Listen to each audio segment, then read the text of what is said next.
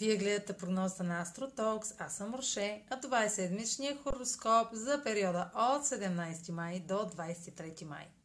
Ще започна с основните влияния на седмица, след което ще продължа с тяхното отражение по знак на асцендента и зодиакален знак. На 17 май Венера е в съвпад с Северния кърмичен възел в Близнаци.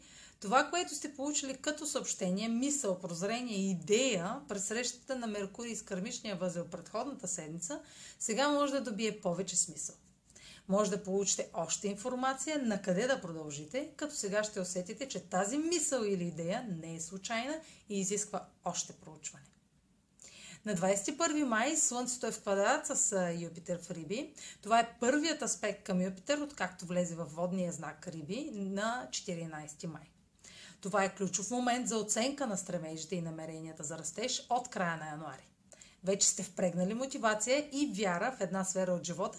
Сега ще получите яснота и подкрепа от друга сфера за това какво още има нужда да бъде подхранено с постоянство, кораж и корава амбиция.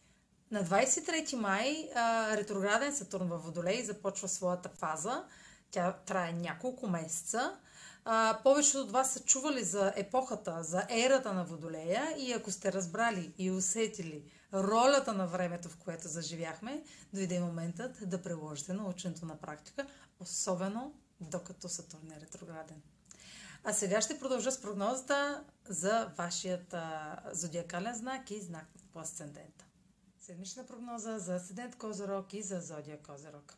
Слънцето в аспект с Юпитер в Риби ще даде нова възможност на делата започнати в сферата на личните ресурси да се развиват в сферата на комуникацията, докато сте активни в ежедневието. Стремежа да разширявате възможностите си чрез текущ източник на доходи, жените успех в участието в конкурс, музикален проект, чрез писане, чрез ораторска дейност, докато организирате задачи си по работен проект. Може да попаднете на няколко избора, като вече сте получили информация от кой да се възползвате. Ретрограден Сатурн във Водолей ще забави прогреса в зоната на личните ресурси, като провокира ситуации на преразглеждане на условия, които сте подложени да изпълните или сами сте поставили.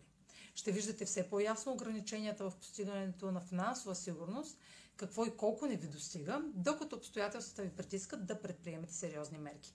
Здравите и трайни основи в тази сфера са зависими от поетата отговорност, проявената толерантност и положените усилия до тук. Няма да е възможно да се осигурите необходимото, без да сте изградили видими резултати. Имайте предвид, че съпротивлението на събитията ще забавя още повече прогреса. Това е за тази седмица. Може да последвате канала ми в YouTube, за да не пропускате видеята, които правя. Може да ме последвате в Spotify, в Instagram, в Facebook. А за онлайн консултации с мен може да посетите сайта astrotalks.online, където ще намерите услугите, които предлагам.